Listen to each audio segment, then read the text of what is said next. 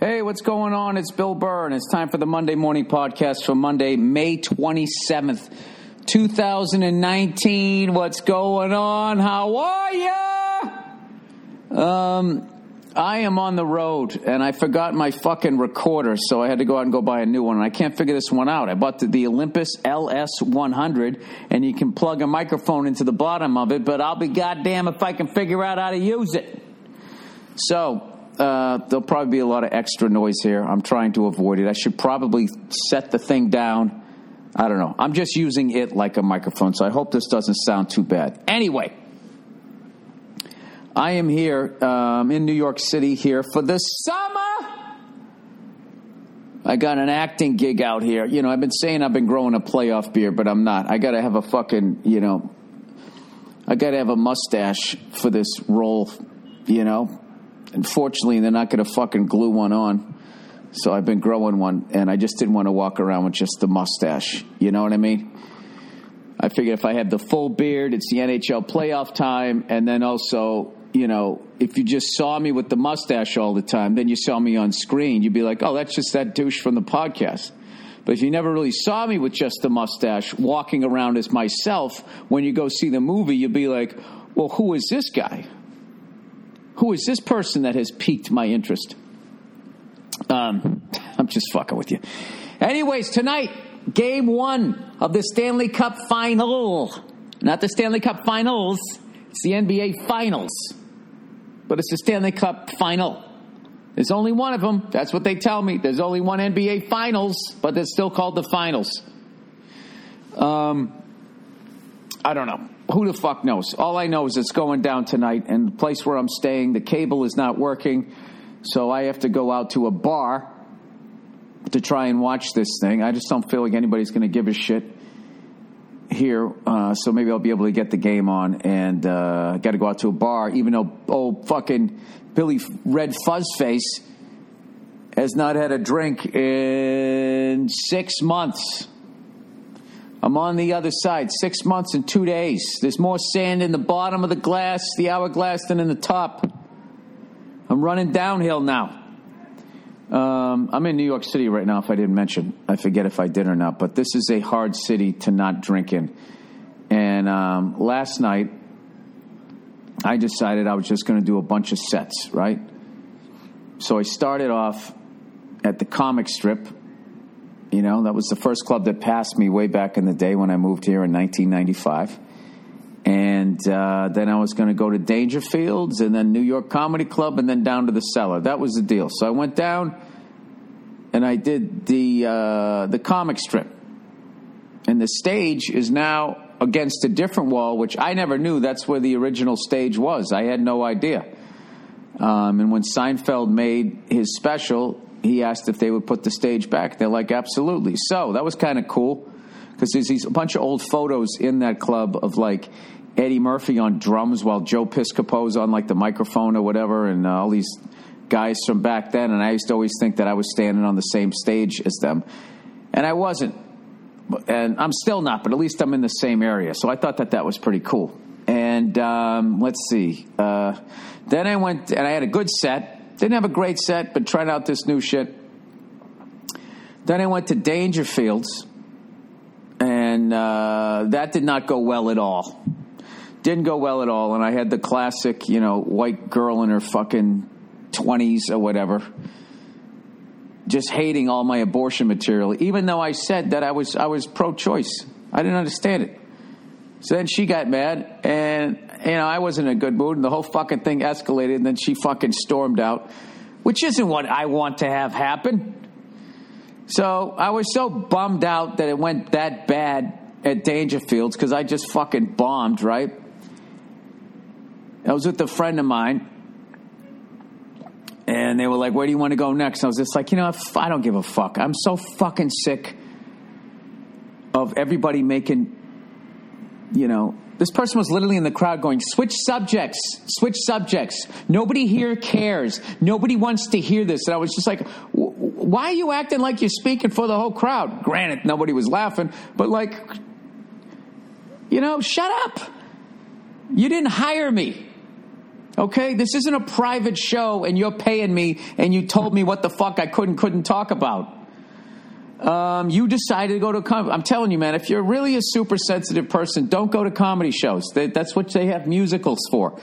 They turned Beetlejuice into a musical, right? There was Mamma Mia for a while. There was Cats Meow, right? Go see that shit. You won't be offended. Why didn't they use real cats? Why are people dressed like cats? Were cats dressed like people? I was triggered. So my friend talked me and ah, come on, keep going. So then I, I go down to the New York Comedy Club. This is what's crazy about stand up. I do the exact same material in fucking murder. Murder. And then uh, last, then I went down to the. Uh, then I feel good about myself again. Um, and then uh, I ended up at the Comedy Cellar, and I did ended up doing a spot down there, and uh, you know, and then it, it went. I had a good set there.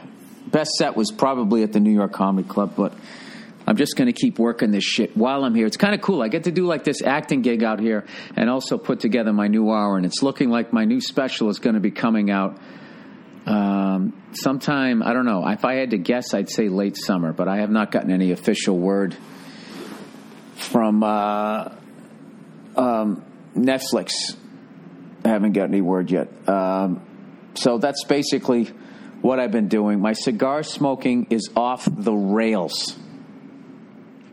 All right. As far as like, you know, my drinking, I got that totally under fucking control and um, so my thing now, you know, you, you, just replace a vice with a vice, which is a hard fucking thing. So I mean, I must from that European trip, Iceland, all the way through to Tel Aviv, and the rest of the month. I mean, I probably smoked 15 cigars this fucking month. It's disgusting. So um, I'm laying off of those things now. So now I'm off those. I don't drink. I don't watch porn anymore.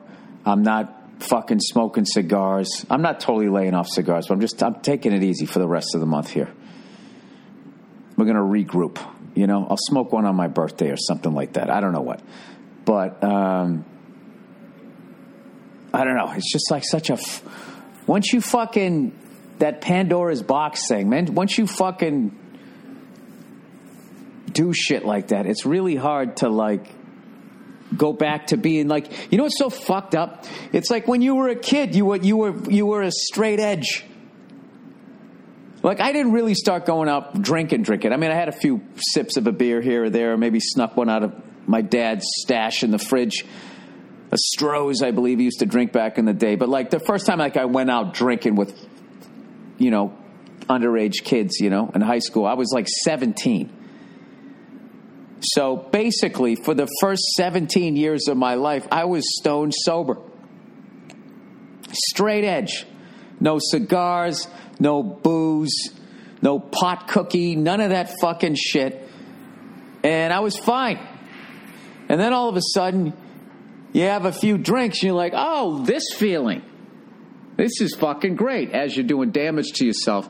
So then the thing, the hard fucking thing is it's easy to be a straight edge if you never fucking did anything. But once you do shit, to then go back to that, um, I, you know, I have, you know, I like to think I have really good willpower, but man, it is fucking hard. Because now I think like, all right, well, I'm not drinking, so I got to get, I got to get some sort of a, a, a buzz, something, you know. So then I just start smoking too many fucking cigars and then I'm drinking soda because I like having soda with the fucking cigars, with you know the sugar with the fucking smoke, you know. Um, and then all of a sudden I, I drink, you know, I stop drinking, but now I drink fucking root beers like they're going out of style and fucking I'm, I'm smoking cigars. It's like, what am I doing?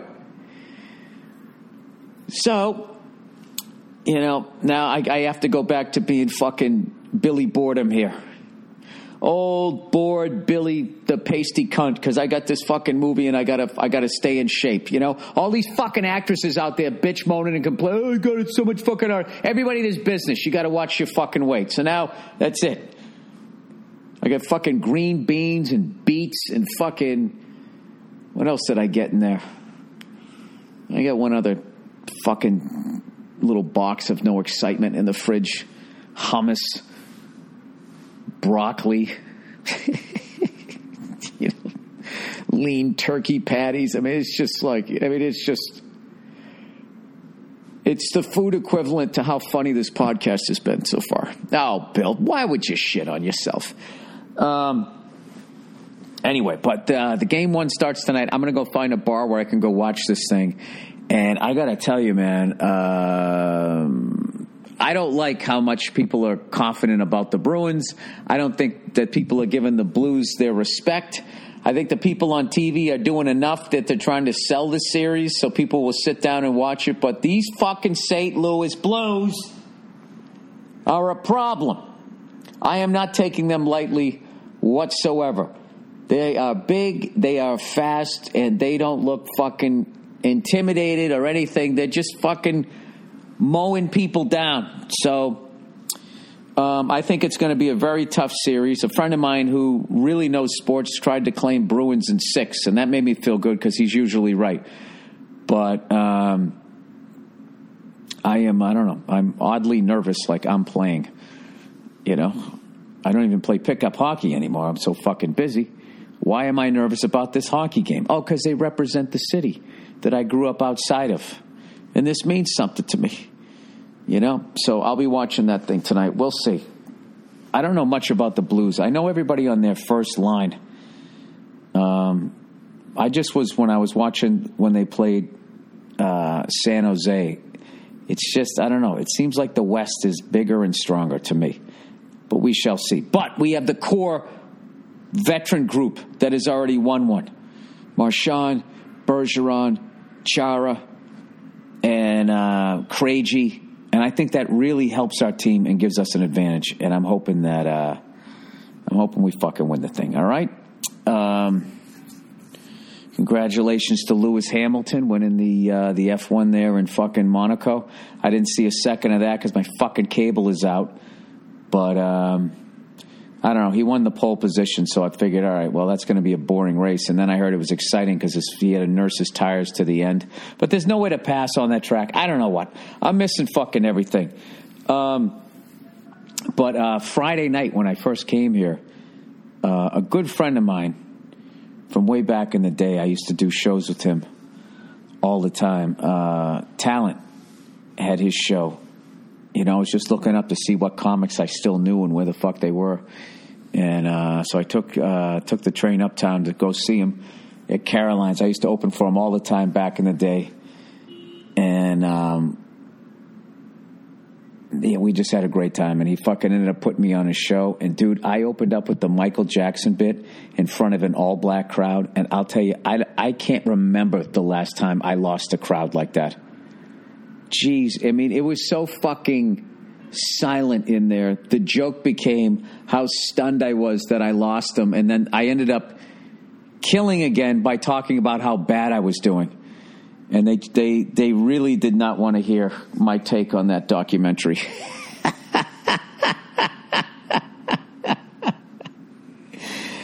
um, so at that point, then I was bombing so bad, I was like, "Fuck it." Then I did my Michelle Obama bit and at that point, they were just laughing because it was so fucking ridiculous.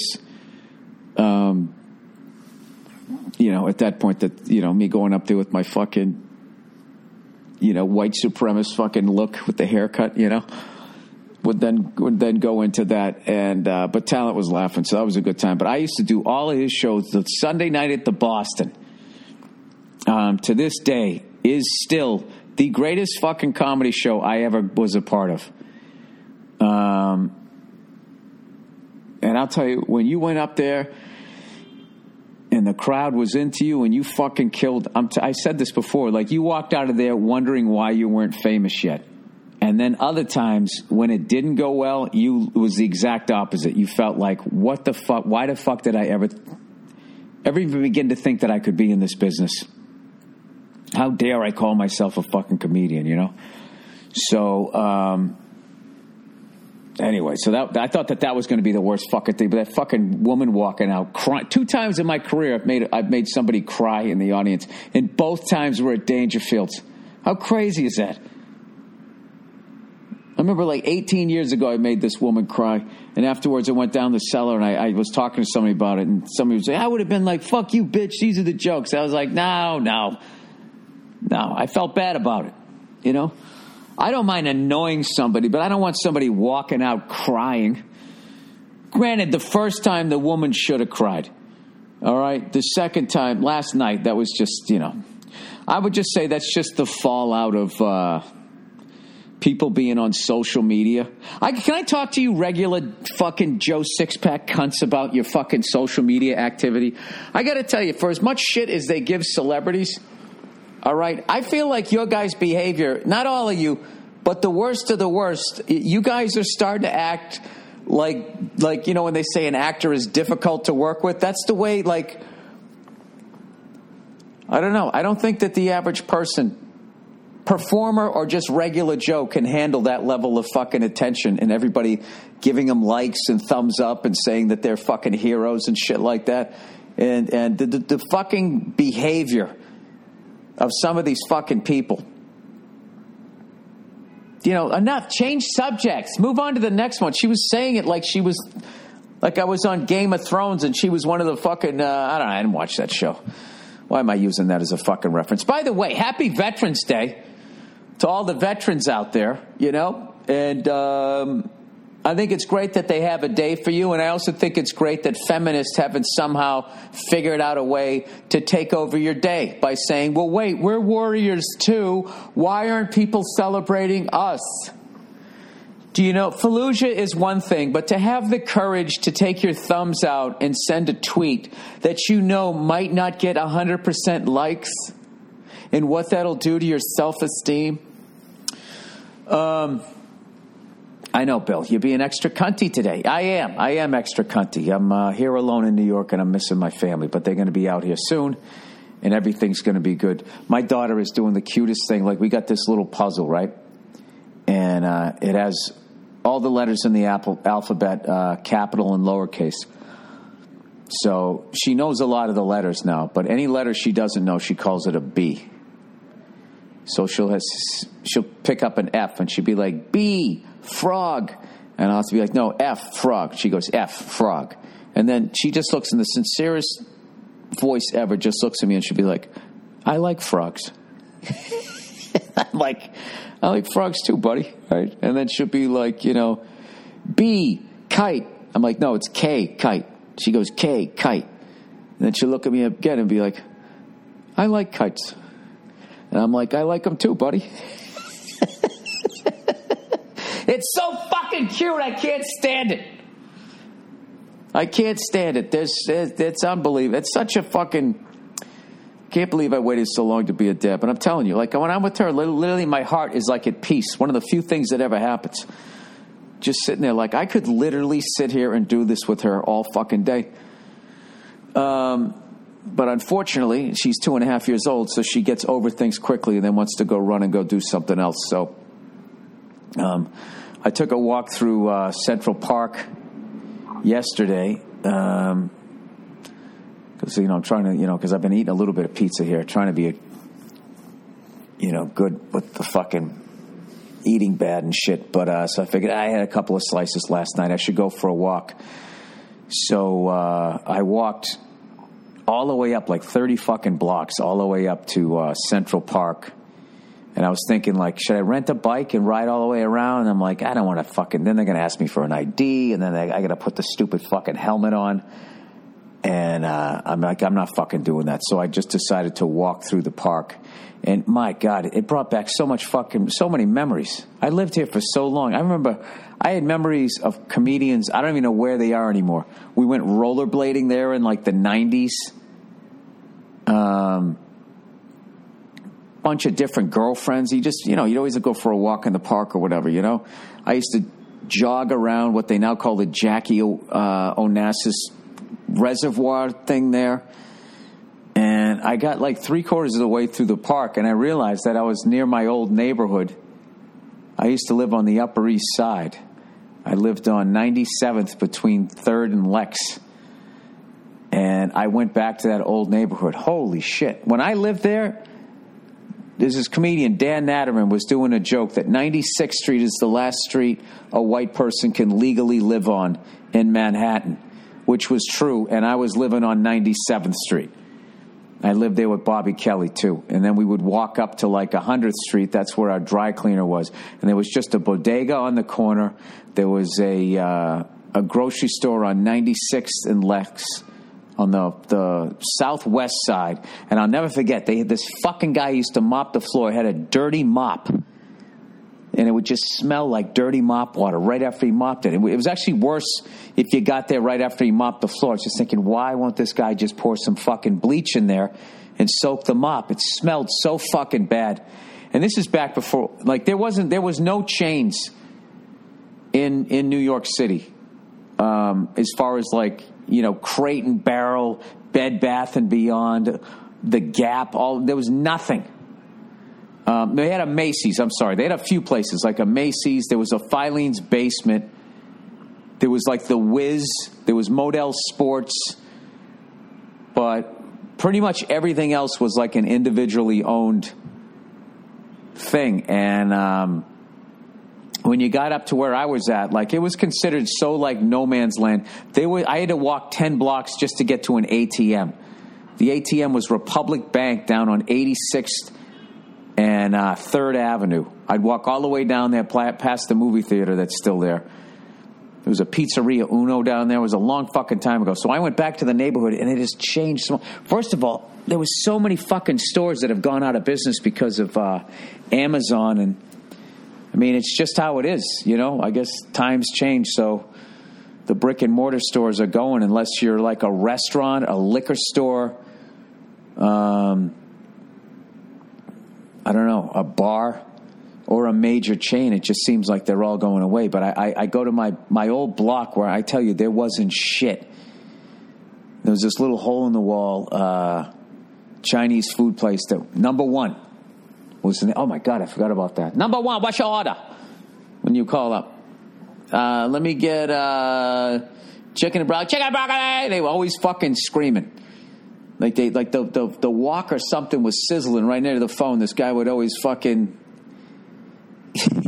we used to call him up. You call up and you would you would hold the phone away from your ear. Um, Man, those were fun times, and the fucking food was delicious. So, anyways, I went back there, and now there's like a CVS on the on one corner. There's a fucking uh, that was an empty lot too, if I remember correctly. There's a CVS there with a building above it. There's a Taco Bell now there. Just insane shit that you never would have seen. Um, I hated living up there because there was there, no, there was nothing up there. I wasn't on an express stop. There was no bank. There was no good places to fucking other than number one. Number one, what's your order? Um, the grocery store, they had a dirty mop, and it was just like, oh, and I, I, it was a fucking walk through bedroom. I actually took a picture of the building and shit. I, I just don't want to post it because it gets too fucking weird. Um, people knowing that much, you know, I've already told you the block I was on, but uh, when I lived there, like across the street was like a that place was just a uh,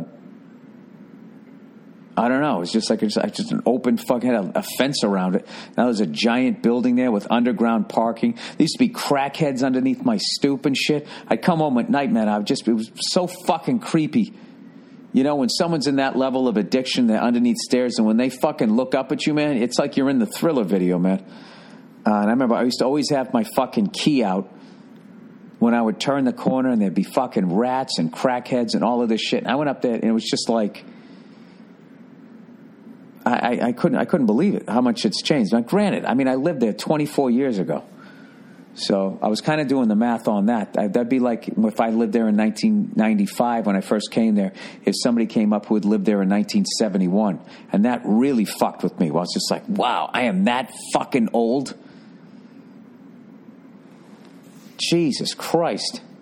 That killed me. What's his face? David Crosby. They're doing a fucking documentary on that guy, and he's 77 years old. I, I could see 68, 69, 70. I had no idea he was that fucking old.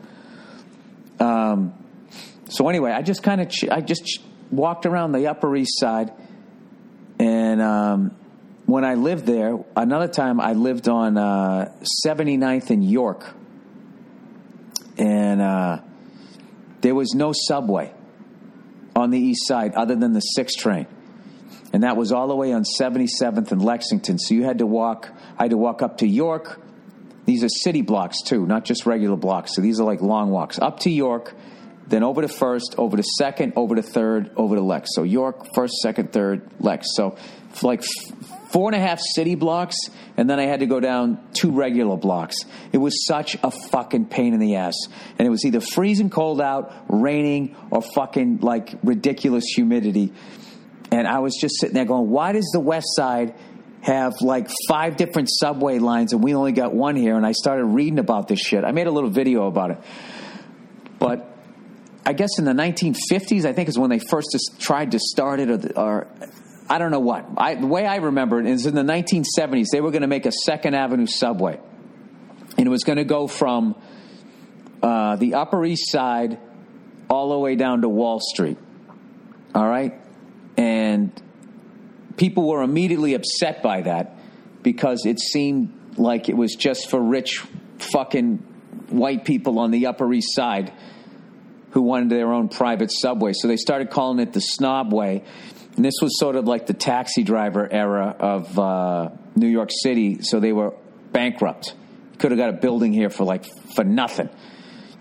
And uh, they just didn't have any money. But they had started the project. They had started building, I think, like three or four of these stations. So they stopped the project, but they completed the stations, and then they just, I don't know what they did. They just walled them off or whatever, put a chain around the door.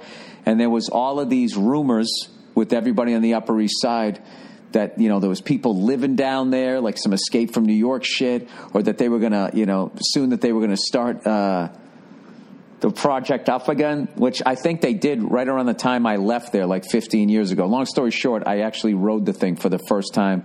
They didn't do what they were supposed to do. The thing was supposed to go straight down the east side, and it didn't. At this point, it's like it's like three stops. It's like 86, 73rd, and something else, and then it cuts through Central Park and goes right down the middle, like on the NR line. So I don't know. I thought that that was mine. Is any of this interesting to you? Um, is this thing still recording? I can't even tell here. Oh, the screen went blank. Sorry. All right, Jesus, that was 27 fucking minutes. Oh, Billy fucking. Oh, windy here. All right, let's read a little bit of the advertising here for this week. Um, here we go. I apologize if I'm not that funny this week, dude. I'm for the first time in years. I'm fighting off a mild fucking depression. You know, I don't know. I don't know what it is. I haven't had this in a fucking while. There's something about coming to New York just fucking depresses me because so many of my friends are dead, gone, or whatever, and you know, I don't know. I'm just, you know, you know, it's one of the worst things is when you find when you finally understand that whole you can never go home. You know, even when you go home because people have just left, everything's different. They knock shit down and stuff like that. I don't know. I probably shouldn't have taken that fucking walk around um, the Upper East Side. Maybe that's what the fuck it was. So, anyways, I got, I got to get myself out of this. I worked out today. That's always good for um, for the fucking uh, depression here. So I got a couple of comedians I want to hype their stuff here. Steve Simeone, one of the great people I've met in uh, this business, such a big-hearted guy, has a new comedy album out called Jabba that's available now on iTunes. And uh, speaking of uh, back in the day, an old school friend from back in the day, Maya DeGiorgio, who I first saw at the Boston Comedy Club way back in the day um, which had the greatest, rawest, most talented fucking comics. Um, there's no way to describe the vibe of that club. It was so exciting and so fucking terrifying at the same time. It was back when New York was the New York that I remembered. People selling drugs outside, and it was. It's not the fucking Mayberry that this city has become, for better or for worse. I mean, it's better, you know, if you can afford to live here. But like all those people they pushed out, I don't know about that. Um, and I'm not just talking drug dealers, obviously. I'm talking about like just working class people that all got pushed out of here. So uh, Maya DeGiorgio, I used to work with her at the Boston Comedy Club. She has a, uh, a one person show that is running uh, in Soho. It's the theater that launched the Vagina Monologues. They picked up the show. Uh, I'm reading the copy here. The one that took a lifetime to write. She says, "My show, Incognegro, runs May 28th to June 2nd." Uh, and May 28th to June 1st at 8:30 and June 2nd at 4 p.m. The tickets are $20. It's getting amazing reviews. This one-person show. Um, let's see here. I have the. Uh, I'll just. I'll just post the uh, the theater link. Let me try to say the theater link if I can actually get this thing to open here. Um, let's see. Where the hell is it? Incognito is here. Summer Sublet Series. Does it say the name of the fucking theater? I don't know. Whatever. I'll, I'll post it in the goddamn tweet, but definitely go see her. She's absolutely hilarious. But it's like most one person shows, like they, they, they need to they have to sell a certain amount of tickets so she can continue doing it. So definitely check it out. May 28th through June 1st at 8:30 and June 2nd uh, at 4 4 p.m. Maya DeGiorgio in Incognito. Um, all right, let's read some of the advertising here. Oh, honey. Could you? Let's talk about something we can all agree on saving money. The reality is, if you're not shopping around, you're probably not saving money. So, what if there was a way for somebody to do some, do some of the shopping around for you? Well, that's exactly what Honey does. Honey is a free tool that you download to your computer browser. While you shop online, Honey scans the internet. Why, Honey? For coupon codes and other discounts, then it automatically applies the coupon with the biggest savings to your cart at checkout, like magic. It works on over 20,000 sites like Amazon, Nordstrom, J. Crew, Nike, Best Buy, Target, Macy's, and more. And it takes zero effort to install. Just two clicks and you're ready to start saving anytime you shop online. Instead of taking my word for it, listen to what actual users have to say about Honey. Look, there's no reason not to use Honey. It's free. It's free to use and easy to install on your computer and computer just two ticks, clicks. Sorry. Don't take it from me. Take it from our listeners. Get Honey for free and join honey.com slash burr. That's honey.com slash burr. Oh, honey, the smart shopping assistant that saves you time and money. All right, the next one here. Legal Zoom. Ah, oh, jeez, there. Legal Zoom. Um, running a small business is a lot of work. It takes time and it takes money. And you want all the time and money you have to go towards growing your business. But what happens when legal hurdles pop up along the way? Well, I'll tell you, goddammit, LegalZoom is there to help. Nearly 2 million Americans have used LegalZoom to start their business with LLCs and corporations and more. But even after your business is set up, LegalZoom can still help you out. Uh, things like lease agreements, changing tax laws, and contract reviews are all part of running your own business. And these are precisely the kinds of cost hurdles that can take time away from growing your business. That's why LegalZoom created their business legal plan. Uh, get advice for running your business from vetted independent attorneys and tax professionals available in all 50 states. The best part is you won't get charged by the hour since LegalZoom isn't a law firm. Make your time and money work for you. Check out LegalZoom's business legal plan at LegalZoom.com now and get special savings when you enter Burr at checkout. Uh, LegalZoom, where life meets legal. LegalZoom.com. All right, there we go. Um, so, oh, Billy Yoga Face. I've been doing yoga for the last couple of days. Um, I don't know. I don't know what the fuck I'm doing. Both of my shoulders are fucked up now. It's nice to know it's not rotator cuff. It's just like tendonitis, so I got to give them a break while I somehow have to try to get in shape for this or stay in shape for this fucking movie. So I don't know. I'm trying. I'm going for walks. I'm doing the elliptical. I got to wear a knee brace now on my fucking left knee because that thing has tendonitis. It's just like, what the fuck happened to me? I have a bet with Paul Verzi that I'm going to be able to do 10 pull ups when I'm 70. I called him the other day to already give him the money. I'm like, dude, it's, it's a fucking wrap. Ah, it's a wrap. It's over. Um, that's when you know you're fucking old. You know what I mean? When you have like injuries like a professional athlete has and shit, and you just got it from, I don't know, walking from one couch to another carpeted area. Um, all right, let me let me do some of the reads here for this week. Jeopardy losers. Yo, Billy Smartass. Uh, I'm sure you've heard about this dude who's making a run on Jeopardy. I haven't. Uh, apparently, he spent a year preparing, and if you watch the show at all, you'll know that he starts with all the high value answers first, and by the time they get to double jeopardy, no one else has a chance. I love this guy. I love this guy. I want to start watching.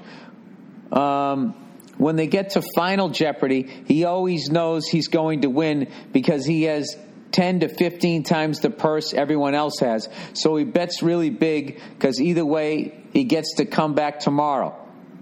Anyway, and then he put the S. Anyways, check out this clip of sore losers complaining because they lost. Oh my God. Oh, I, I love every second of this. What do they complain about? Because he's too smart? Let's let's have a listen here. What's going on here? Oh, for God's sakes, come on. He got very, very close. All right. Here is what Adam and the other Jeopardy contestants told me about what it's like to face off against the man who seemingly cannot be stopped. All right, Adam Levin joins us now along with Alex. Look at these fucking nerds. Who also lost to Holzhauer. You guys are the members of a very, very interesting club. One club that keeps on getting bigger and bigger as this guy just keeps rolling on Jeopardy. Adam, I want to start with you because you got This guy's sitting in his library with a bunch of books behind him. You get to see a lot of the games beforehand. Sometimes you get to see who's winning before you take the stage. Adam, you had a chance to see how good he was. Was it intimidating? Um, it was certainly something I had never seen before in terms of his speed and his strategy of using uh, the bottom clues to build up a big lead. Uh, was I intimidated? Maybe a little bit, but I, I knew I was a pretty good player and that, that I was going to go out there and. I, I, what am I? What? This is like ESPN for fucking nerds. Of the mind, and this is I want to see. There's there's one person here that just looks like they're going to be pissed. Really looks like they're going to be pissed. This is the one I want. He took a year off from his job. That's what he told me to just focus on and perfect this. For us, this is a game. This is a fun experience, and it, when it comes to dealing with him, it was not. What do you mean it wasn't fun? I've made no secret of the fact that James and I did not get on uh, backstage. Uh, I did not feel he was respectful to me. He wasn't respectful to some a lot of the other people, to the staff.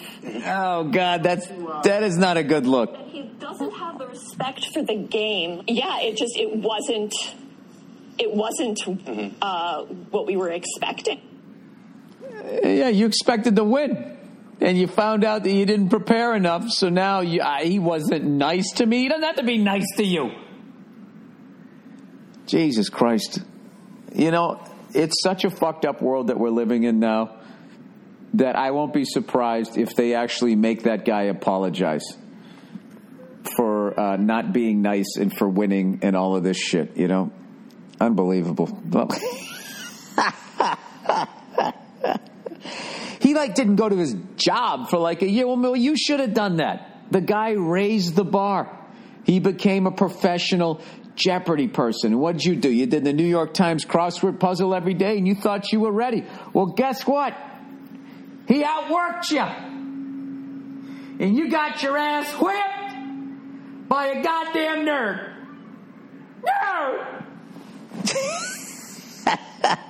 That's what she needs. She needs John Goodman to revive his his character, the coach there from Revenge of the Nerds. Well, I thought the other two, they actually from the clips I watched didn't seem like they were that upset, but um, good for that guy. And to know that he's actually out there irritating people makes me want to sit down and watch it even more. So thank you for the heads up. All right, reality show opportunity. Dear Billy, I love the 80s. Two questions. Did you ever send in a tape to be on the real world in the 90s? Uh, no, I did not. Uh, he said, I know a lot of wannabe actors started sending in tapes when they realized you could get famous off it. Would you rather be on Survivor? Yes, it's, it's still on the air. I know it's still on the air because my wife has watched every season. Um, or The Bachelorette, the one where you're lumped in with 20 other losers to win over some chick. If winning meant your life depended, oh, if winning meant life de- depended on it, thanks to go fuck yourself. Uh, I have too many issues with women to even think that I would even remotely do well on Bachelorette. Um, Survivor, uh, me on an island with my pasty skin.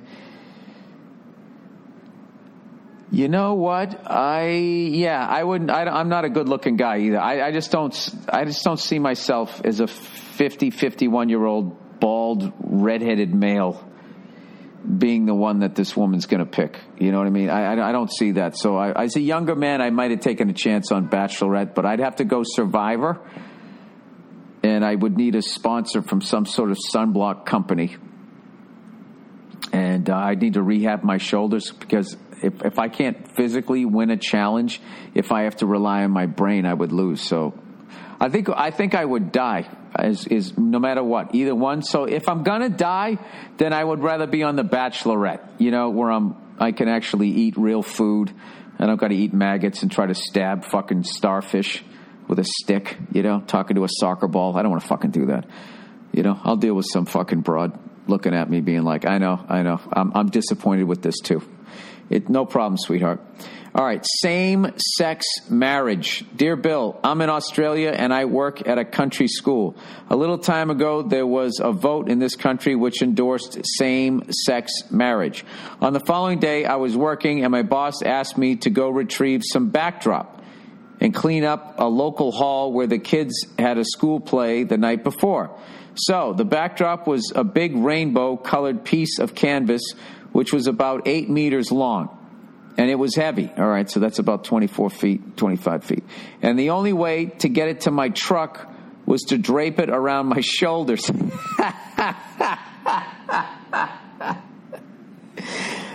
oh, people like, this guy's really gay and proud.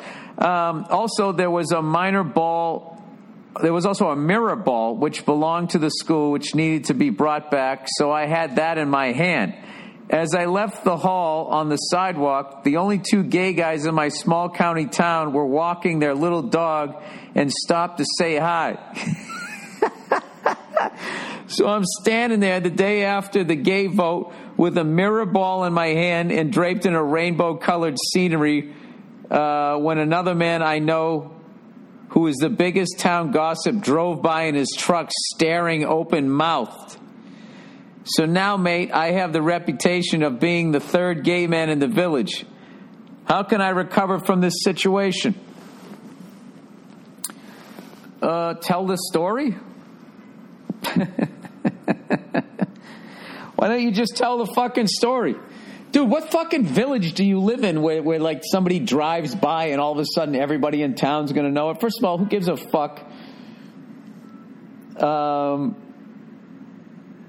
I don't know. Maybe you should just act like you are gay. God knows fucking there's enough women who fucking fall for gay guys. You might get some more pussy out of it. I have no fucking idea. I wouldn't worry about it. I would find the humor in it. Because the only thing that's going to happen is guys are going to break your balls about it. Um, but women aren't going to have a problem with it. If anything, they're going to ask you to do like a makeover, right? By the time they realize you're straight, you're fucking banging them. Um, yeah, I, I, I wouldn't worry about it. Uh, all right, but I'm also of a certain age where I just don't give a shit what people think anymore. If you're younger, I'm sure you know it's probably bothering you on some level. Um, but I don't think it's going to affect your life. You'll be fine. All right, snitches get stitches. Uh, Billy, by the way, that sounded like a sketch from a silent film that you were doing there. Somehow you fell into that. All right, Billy Boy. I'm a little freaked out. I live in poor in a poor American city with its fair share of crazy, desperate, violent people. Last weekend, I was driving onto my block and I saw a work van struggling to parallel park. They couldn't do it. So they pulled out real fast and smashed the back of a parked car. The van sped away. I wrote down the name of the business that was printed on the work van. I wanted to be a good neighbor, so I left an anonymous note on the smashed car describing what I saw. Later that day, the guys whose car was smashed went around looking for who wrote the note. It came back to me. He asked me for my information so that his insurance company could call me and record my statement. I said okay. The next day, the guy said the cops were coming by and wanted to hear my statement as I was the only witness. I said okay, fine. Now I'm getting a little nervous. About an hour before the cops come by, I find out the driver of the work van is a scary looking motherfucker who just moved onto my block. Oh, Jesus. So now I'm freaked out because I don't want him to know I'm the witness. I stay in my house but peer through the curtains and watch the cops bang on his door. And the scary guy starts yelling at the cops and denies every, denying everything. Uh, the guy with the damaged car is yelling at him and it's ugly. The damaged car guy calls me and wants me to tell the cops what I saw. I sure as hell am not walking out my front door in full view of the scary guy. So I agree to meet the cops in the alley behind my house because I don't want the scary guy to know I'm the witness. So I'm talking to the cops in the alley, and of course, the scary guy walks past and looks over at us and points his fingers. Finger. So now my cover is blown. You know what? Fuck this guy. Fuck this fucking asshole. Fuck him. Fuck that guy. Walking around fucking yelling at people. He's a fucking. I bet he's not even tough. Screaming and fucking yelling. This is a good time for you to, if you're a young guy, go go take some fucking jujitsu classes or something like that. Fuck this guy. This guy's annoying the shit out of me, walking around pointing his finger at you. Yeah, go fuck yourself. You're a piece of shit. You hit somebody else's car and you drove away, you cunt. Anyways, uh, on the plus side, he doesn't know which house I live in or what car I drive, but I think he would recognize me if he saw me on the street. What, where did I go wrong? Do you think this guy is going to kick my ass? I tried to remain anonymous during this whole thing, but maybe I should have shouldn't have agreed to tell the cops anything. What would you have done? Oh, I absolutely would have fucking wrote down. I absolutely would have wrote down. I would have done exactly what the fuck you did. I hate when people do that. When they hit your car and they fucking drive away like that. Fuck that guy. Fuck that guy. Screaming and yelling. I I, I, I don't know, dude. I, I don't know how to fight, but I, I there's something about bullies. I, I can't fucking stand him. So fuck him. I would have done exactly what you did. Okay, I think you have a right to be concerned about your safety, but like, um, I mean, what does that tell you about yourself? Okay, this is this is a problem in your life that you can easily go solve. Maybe use this as an opportunity to learn some self defense. You know what I mean? And uh, yeah, and, and I don't know. This guy just seems like he just yells at people. Big scary guy, and he goes around yelling at people. He ain't, he's not. I don't know. I don't know the guy, but I'm just saying, fuck him.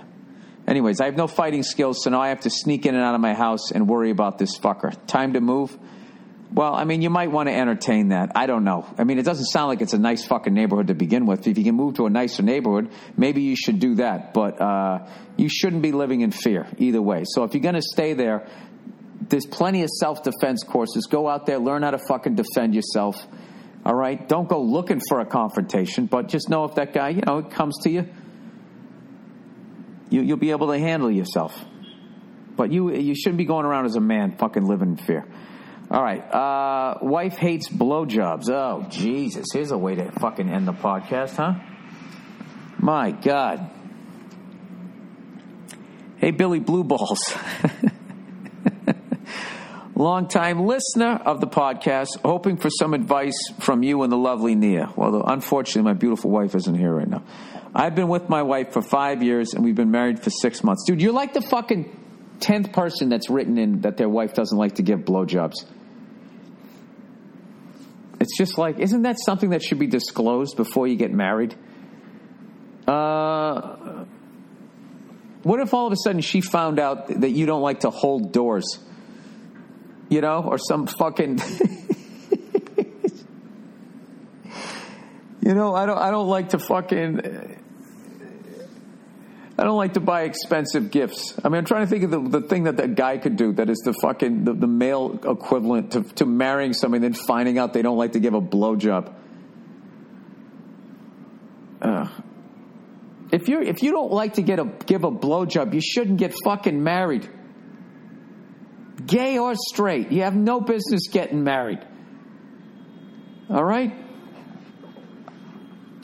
Jesus Christ. I mean, if every guy in the world got a blowjob every fucking day, I mean, or every couple of days, I mean, the, the amount of fucking. The, the, the level of friction in the fucking world would just would, would go down. You can't do it too much because then we would take it for granted. I'll tell you, you know, takes a lot of the edge off. I don't know. That's a that's a fucking tragedy, sir. I'm sorry you're in this situation. Anyways, he says, I've been with my ex. I've been with my wife. Sorry, oops, Freudian slip there. I've been with my wife for five years and we've been married for six months. A couple weeks ago, we were in the beginning stages of having sex when she asked me what I wanted her to do, which I thought was great. I replied that I'd like her to blow me. While my dick was in her hand, she told me she hates giving me blowjobs. My dick immediately went limp in her hand. There was no recovery. This killed my mood, so I had to shower and left to study. Yeah, and I got to tell you something. That should be like a fucking major red flag to her. You know, if I said to my wife, I hate going down on you, and then her pussy dried up right in front of my fucking face, and then she took a shower and left, I'd be like, oh, where's she going and who is she meeting? Um, yeah. That's a terrible fucking thing to say. And I know this this whole thing where just anything a woman says now is fucking champion, but like this whole fucking thing where like everything is about the woman now and the guy can go fuck himself is complete bullshit. Uh, this is something that should have been disclosed. And what did she, did she just learn in the last six months? That she doesn't like to give blowjobs? Wow, dude, this is fucking crazy. Anyways, later I asked her what made her feel that way, but she couldn't really give me an answer.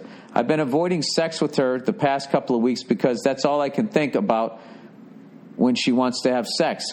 We've been uh, about her saying that she doesn't, she hates giving you blowjobs. We've been together for five years, and this is the first time I'm hearing about this, despite her saying she loves it when I go down on her. Ah, yeah, I mean, this is just, you know, this is your classic one way street, sir. Am I wrong to think that this is selfish in some way? Like, what has happened to men that, that, that, that you're so fucking beaten down that, that, you, that you actually have to ask me this? This is making me feel sad for you, sir.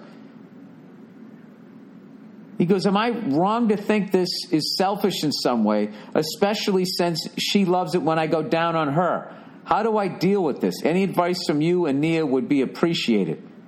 Come to Australia and go fuck yourself. Well, Nia isn't here. Um, wow. I, I would just say, look, I got to be honest with you. I would tell her how she made you feel when she said that and and I would tell you that you, you think it's crazy that she she doesn't. I mean, I don't know. She says she hates to do it. Does that mean she's not going to do it? But I understand. I totally understand your reaction. Going limp. The second a woman says she's not into it, I mean that's what a normal per, a guy does. You're not into this. All right, forget it. Forget it. Then it just gets weird. No, we can try something else. No, no, forget it, forget it. No, I get it. I've repulsed you. I'm out of here. I'm already putting on my windbreaker. I'm out the door. um, wow, how do you navigate these waters? I would just get her to clarify. You said you hate giving me blowjobs. What does that mean? me specifically? Do you like giving blowjobs but not to me? Or you just hate giving blowjobs in general? How long have you felt this way? You know, like, uh, but you love it when I go down on you. That's what you got to go Columbo here. Just keep asking questions. So you don't like to blow me, but you like it when I go down on you. And you're okay with this?